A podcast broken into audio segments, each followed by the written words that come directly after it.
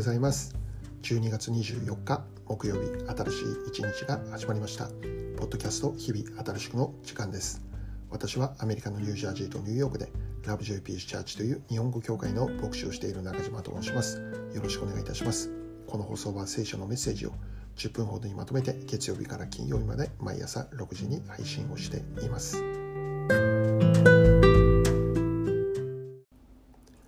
早速今日のメッセージですがまず今日の聖書の一節を紹介したいと思います。マタイ一章20節。彼がこのことを思い巡らしていた時主の使いが夢に現れていった。ダビデの子ヨセフ恐れないであなたの妻マリアを迎えなさい。その体に宿っているものは精霊によるのです。今日はこの一節からキリスト誕生物語ヨセフ編ということでえテーマでお話をしていきます。えー、昨日から始まってですね、まあ、明日の25日までクリスマスシリーズということで3回続けてクリスマスに関する聖書箇所からお話をしていこうと思っております。で今日は第2回目です。今日のお話の主人公はヨセフです。今日の放送では、あ昨日の放送ではあこのマリア編ということで、えー、マリアに与えられた一つの苦悩について見ることができました。当時このヨセフとマリアは婚約期間にあってですね、え、まだ結婚をしていないという状況でしたね。しかしそんな時に神の見つかりが現れてマリアにこう言うわけです。おめでとう恵まれた方あなたは一人の男の子を身ごもりますと。しかしまだ男の人を知らないまだ結婚していないマリアにとってはこのことは全くめでたいことにはならないということだったんですよね。なぜならばマリアとヨセフはまだ結婚をしていないから結婚していないマリアが妊娠をするというんです。お腹が日に日に大きくなっていく。普通に考えるならばマリアは不定を働いたということになるのでしょう。しかしそうではないんだと。今日初めに読んだ聖書にも記録されてあるんですけどもマリアのお腹に宿っている子供は精霊によるというのですね。私たちが一般的に命を得る方法とは全く違う方法によってマリアは男の子を身ごもるということです。その方法とは精霊によると。すなわち神様の働きによって、神様の導きによって、神様の技によってそれがなされたということを全く不思議なことが起こったということなんです。で、このことを聞くときに私たちはこう考えます。やはり聖書っておとぎ話なのかと。神話なんだ神話なんだなのかと。そんなバカな話はないじゃないかと。私も初めて教会に行って、まあ、聖書のお話をいろいろ聞いている中でそんなバカなと思える内容たくさんありましたね。いやもしかしたら聖書のお話にはお話には私たちの頭では理解できないこと私たちが普通では体験できないようなことそのようなお話が次々に出てくるということなんです、まあ、その中の一つがこのマリアの妊娠についてのお話でありますね。クリスチャンとして生きている人々はこのことが歴史上実際に起こった出来事であると信じています。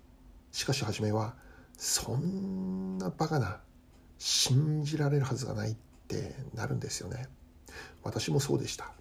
まあ初めはそれで良いかと思うんです。しかし今日一つ知ってほしいことがあってそれを実現させたのは神様なのだということなんです。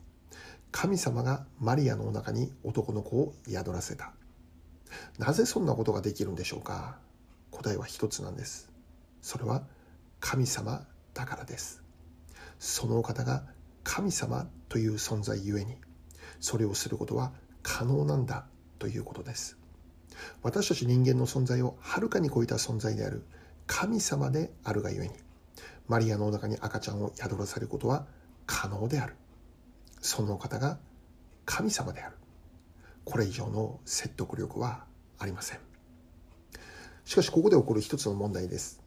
まあ、昨日もお話ししたんですけども婚約者であるヨセフはどう受け止めるべきなのかということなんですね。明らかにマリアのお腹は大きくなっていく状況にあって聖書を見ればこのヨセフの苦悩について見ることができるんです。彼は婚約解消という苦渋の決断の手前まで行きました。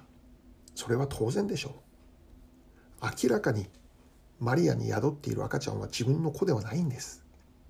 日に日に大きくなるお腹を見ながらヨセフどんな気持ちだったでしょうかね。穏やかな心で過ごすことできなかったことでしょう。怒りを覚えることもあったのではないでしょうかね。どうしてこんなことにと言いながら、まあ、涙を流した夜もあったんじゃないかと思うんですね。しかしそんな時にヨセフに対してもこの神様の見つかいが現れてこう言われたというんですね。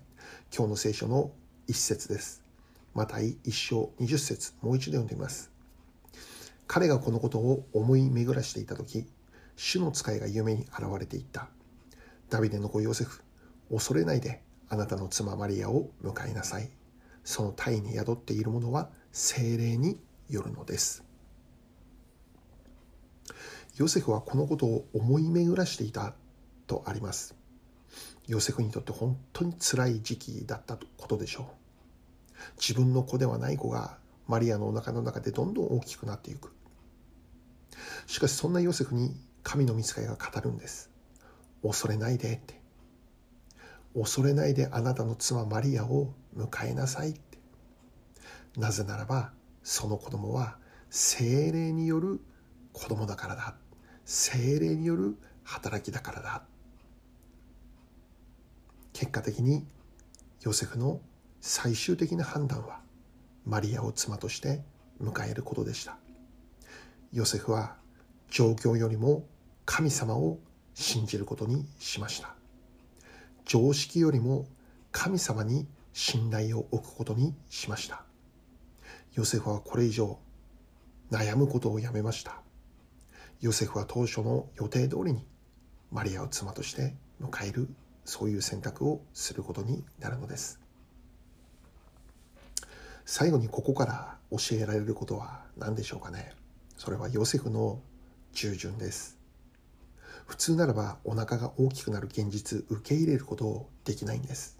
しかし昨日のマリアと同じようにこれが神様のなされたことであるがゆえに神様の語られることであるならば私はそれに信頼しますということです。マリアを妻として迎え入れますということなんです。私たちの人生にも理解することができない受け入れることなんてできないなぜこうなってしまうんですかというそう思えることは日常の生活にたくさんあると思うんです。しかしそんな時に私たちが信じるのは目の前にある状況ではなくて一般的に考えられる常識でもなくて神様の働き神様のなさること。そうです。この状況から神様は何かをしようとしているんだって。これは意味のない苦悩ではなくてここから何かを生み出そうと神様をしている。マイナスと思える状況はマイナスのままでは終わらない。全てを働かせて益とされる。神様が何かをしようとしている。私たちはその神様のなされることに信頼をすること。そこには間違いなく今まで見たこともない聞いたこともない想像したこともない神様の素晴らしいプレゼントが準備されていることを見ることになるのです。ヨセフの従順から生み出されたものそれはイエス・キリストです。そしてそれが全人類の救いという偉大な結果が生み出されることになっていくんです。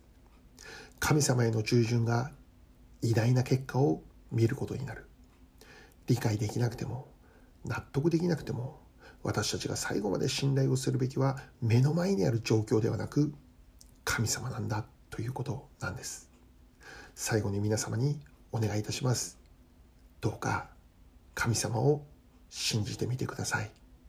普通に考えるならば神様を信じて生きるということは馬鹿らしいことかもしれません。現実なことではないかもしれません。しかしもし私たちが神様を信じるという選択をするならばそこから私たちの人生には新しい何かが生み出されてくる。新しい希望が見えてくる。新しい光が見えてくる。新しい景色が見えてくる。新しい人生の始まりとなるということです。神様を信じる信仰とは私たちの人生に新しい大きな価値を与えることになります。最後にお祈りします。愛する天の父の神様今日はヨセフの従順から学ぶことができました現実ではなく状況ではなく神様を信じて生きる祝福を私たちに与えてくださいイエス・キリストの尊きお名前を通してお祈りいたしますアーメン